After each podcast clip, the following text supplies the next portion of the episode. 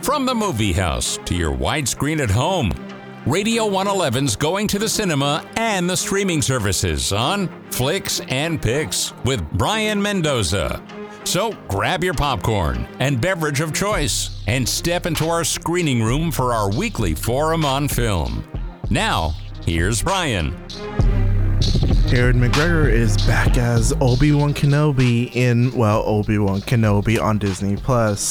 And I wanted to talk about the first four episodes of the series as we get prepped up for the last two, which that's going to be a whole separate episode, those final two. So I'm going to kind of do this thing uh, for the future for now is to sort of divvy up T V shows based on what I think makes sense in terms of talking about their quality, as opposed to doing a whole big season arc, unless it's one of those things where like it's like The Boys, where I'm taking my time with it and I want to see it, how it goes as a season arc. But in this case, I wanted to talk about a few things that are noteworthy about this T V show because it is all over the internet in terms of discourse. Every week there's always a new part of the conversation when it comes to Obi-Wan Kenobi. Now, I, I do want to give some context. Obi-Wan Kenobi is a, I'm going to say, sort of like a midquel type of film because it takes place after episode three of Star Wars and before the original nineteen seventy-seven Star Wars film, aka episode four, as some of you may call it.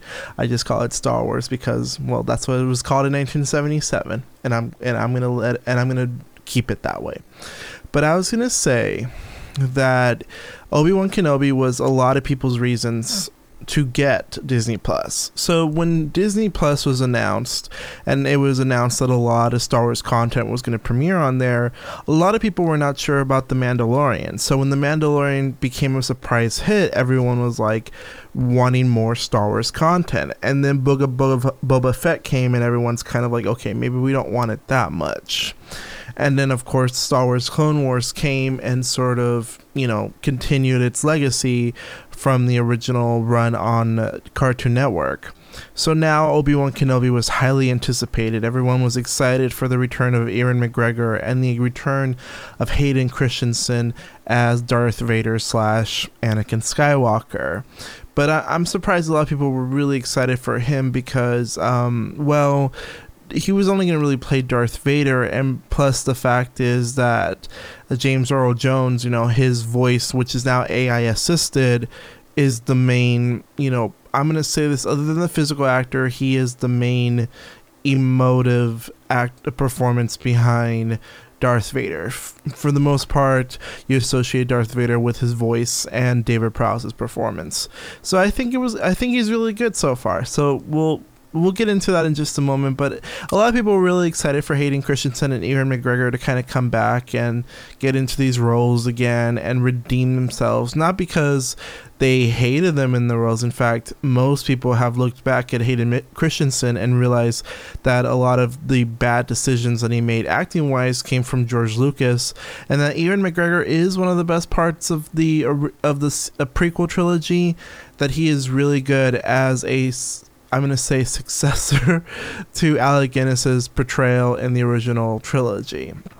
Now, I will say this as a fan of Star Wars, Obi-Wan Kenobi is a little underwhelming, and I'm not trying to be one of those people that is very nitpicky about the lore and all that. I'm, I'm gonna be real. Sometimes I feel like the lore of Star Wars contradicts itself a lot, and it was made up on the spot for the most part. Like, even the original trilogy is famous for George Lucas making up stuff on the spot. Like, he didn't come up with Princess Leia and Uh, Luke being brother and sister in the original trilogy until the last film, because if you look at it, he does put in a lot of like love triangle aspects to it, but he didn't want to, how do I put it this way, he did I don't think he wanted to play into the love triangle too much, so he decided to make them brother and sister while making Han and Leia the main couple. It's interesting that in subsequent um, I, I hate to say it this way, but in like subsequent Uh, special editions, he did not remove the kissing scene between Luke and Leia, which has aged pretty pretty weirdly now. I'm gonna put it nicely. Like, I got why that scene was in the in The Empire Strikes Back, but it has aged pretty weirdly in hindsight because of the fact that they're brother and sister. And so there is a lot of things that Star Wars is famous for, which is that these characters and these relationships and these in the lore all kind of came out of the fact that, like, George Lucas just sort of made it up as he went. And so all these other filmmakers and other film directors are trying to make sort of like a mythology out of that. And I and I kind of feel like they have a lot of pain to work with, because if you're trying to do a prequel to, let's say, Star Wars A New Hope, and you also have to work with what's in Revenge of the Sith, you kind of have to play into this idea of, like, okay, what, we don't want to upset the fans by going by straying too far, but we also want to do our own thing. Star Wars is a very difficult thing to make your own, and that's why I think a lot of people really like The Mandalorian, because it takes place away from a lot of the Jedi and away from a lot of the Star Wars stuff that George Lucas had done. I mean, of course, it features certain characters. I'm not going to spoil The Mandalorian for anybody, but I do feel like those characters at least make sense, and they're separated from other characters enough. Like, there's this character that is in the original trilogy. He's a main character, but he's not with the other main characters. So what I'm saying is that he can have his own storyline without having to disrupt his con- continuity in the sequel trilogy. And you can play with that because there's such a big distance, like a forty-year distance, as opposed to, I'm going to say, Revenge of the Sith and Star Wars A New Hope, where they placed a twenty-year distance. So there's that. It, it's sort of like a very narrow and very difficult to navigate timeline, because now the ten years have passed, then there's going to be another ten years where suddenly he looks like Alec Guinness. It's like, I don't know. I kind of feel like it's very difficult already to make the series even lore-friendly, which is why a lot of these fans don't really like it, because, well, they complain about how things are different or how things are not as good as other things, which, by the way, I'm not going to really compare it to the Star Wars Clone Wars editions of these characters. I don't care. I really don't, because I am a Star Wars fan, but I'm also kind of like, you know what, sometimes they're going to make some certain decisions, and I'm going to see them how they work on their own. I'm not going to compare the Jason Isaacs version of the Grand Inquisitor to this version that's in this T V show. So let's go ahead and talk about what works. I do think, for the most part, Ewan McGregor, Hayden Christensen, James Earl Jones, and Moses Uh, Ingram, that they are really good actors, especially Ewan McGregor, who gives a really great performance as Obi-Wan Kenobi. You see him as this broken man who has lost his way with the Force, and he really wants to reconnect with it, but there's no way he can, for the most part, or at least he doesn't think that he can, but he can. He really can if he just believes, you know, whatever. Um, and then Hayden Christensen and James Earl Jones combined do a really good job as Darth Vader, because I think that they really do, the physicality of Hayden Christensen really f- is a good match for David Prowse's, who, rest in peace David Prowse, but he really was Darth Vader physically, and so I like the fact that he was able to play Darth Vader so well. And then James Earl Jones, with the help of A I, uh, like A I technology, I suppose, they made that voice sound a little closer. He is really great as Darth Vader, so I'm really happy to hear both Darth Vader and to be able to see him on screen. And he's very vicious. He's not as, I'm going to say this, as controlled or restrained as in the original trilogy. He's a lot more angry and vicious, and I think that that is a really interesting take on Darth Vader, and I'm really excited to see where it goes in the final two episodes. And then there's this little girl who plays Princess Leia, and she is, I'm gonna I'm gonna be honest, I actually like her. I know some people, um, you know what, Vivian Lyra Blair, she is good. I like her. You know, I'm not going to say I love her.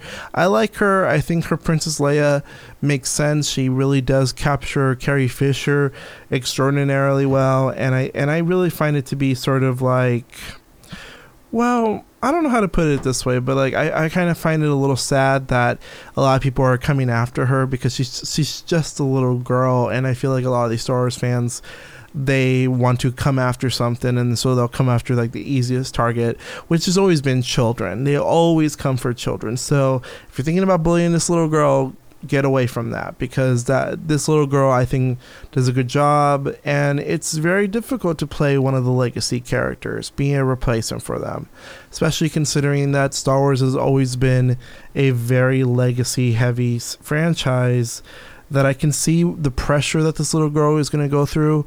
But she's good. I think she's actually genuinely good, and she's able to play these characters really well. I do think that some of the stunt casting, before I get into Moses Ingram, because that's a whole other discussion, but um, a lot of the stunt casting that they have for like Kumail Nanjiani, the, it's it's fine. I do think that there is something kind of like, I don't know how to put it, like Zach Braff and Kumail Nanjiani. It's a little distracting because they do fit their roles, but they also, but it also feels like celebrities within the world of Star Wars, as opposed to the actors playing characters within the world. Like Kumail Nanjiani fits really well, but he fits like the character that it, that was written for him, and it was obviously written with him in mind. Same with the Zach Braff character. These characters were not written as, I would say, Star Wars characters, but written with like the mindset that, hey, this famous actor could show up. I don't think that's always great decision, but I think they do good. I just feel like it's a little distracting, especially since Star Wars has always been rather timely, and I do want to leave it at that. Like, I do want to leave it that it is a very timeless franchise, and putting celebrities of the time and giving them roles that would be like guest star roles on a T V show kind of doesn't fit. You know what I mean? It's kind of like, what what is the reasoning? Give these actors a challenge rather than play into like what they already know, especially Kumail Nanjiani, since he can actually do dramatic roles. I- I've seen him do dramatic roles really well, so for them to make him into a comedic role, I'm like, okay, well, that plays into his strengths, but it doesn't challenge him, and I think Star Wars is about challenging actors to do really well. And in the case of like Moses Ingram, I think she's a discovery. I think she's a good actress as Third Sister. I do think that a lot of the hate she's getting is racist and misogynistic. A lot of the hate that she's been getting online revolves around the fact that she's a black woman, and I think that's horrifying to still see that, especially since, like, historically speaking, Star Wars has cast black characters and had black actors in uh, play certain roles that maybe were color blinded, meaning that, you know, George Lucas didn't think, oh, this character's gonna be played by a black person, but they hired a black person to play that character.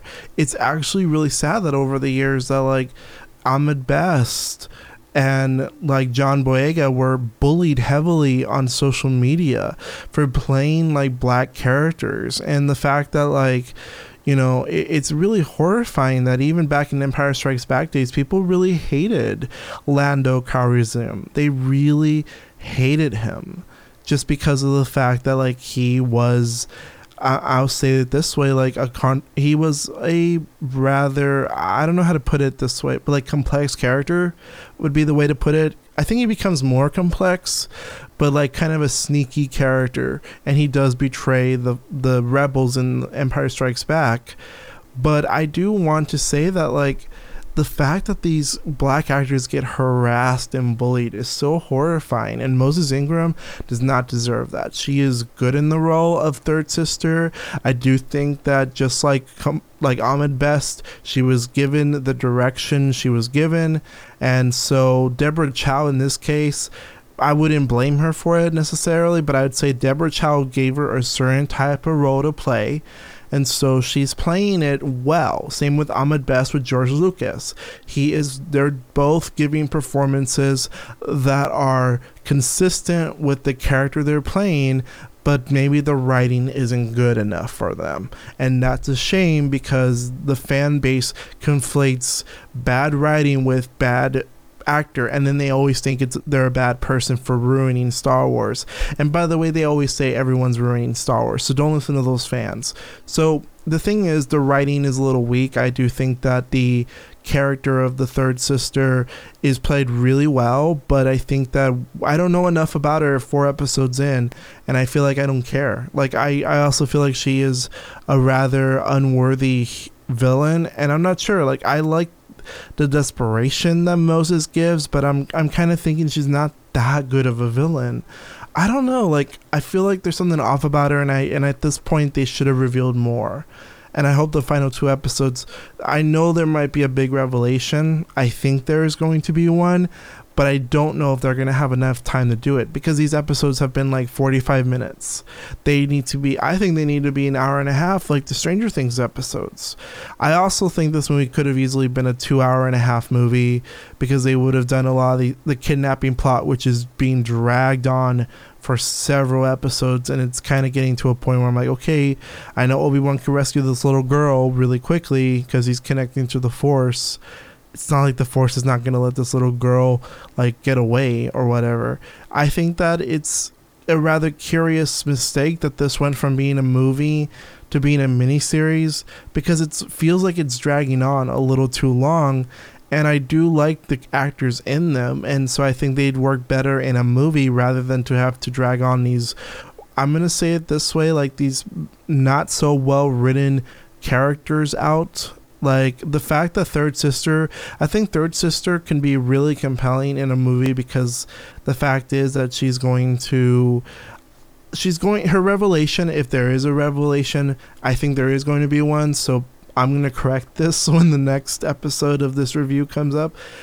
If the final two episodes don't have this revelation, it makes her character seem a little off, because there's something off about her from the other Inquisitors, and there's something, the fact is there's a reason why they keep her around even though she keeps making mistakes. And that at this point, I think that Star Wars is a franchise where it's established that like um uh, like Darth Vader, when he gets mad, he gets mad. So at the end of the fourth episode, when he gets mad and he's about to kill Third Sister, I thought they were going to make a bold move and kill her off, but they didn't. And I thought, okay, well, why didn't they kill her off? Because they want to keep her around. I think the fact is they want to have Obi-Wan Kenobi maybe fight her or something, to have like a lightsaber battle that ends with a death. Because obviously they can't defeat Darth Vader. They have to defeat someone. And Moses Ingram's character is that character to defeat. But I don't know. I feel like at this point, this could have easily have been a movie. And honestly, this isn't a very solid miniseries. Deborah Chow, I don't think, knows how to direct a lot of the action scenes well.